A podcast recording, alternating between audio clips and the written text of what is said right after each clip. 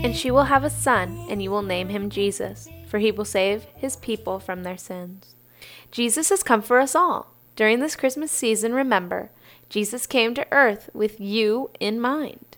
You are beloved and chosen, and we can celebrate his coming with this in mind too.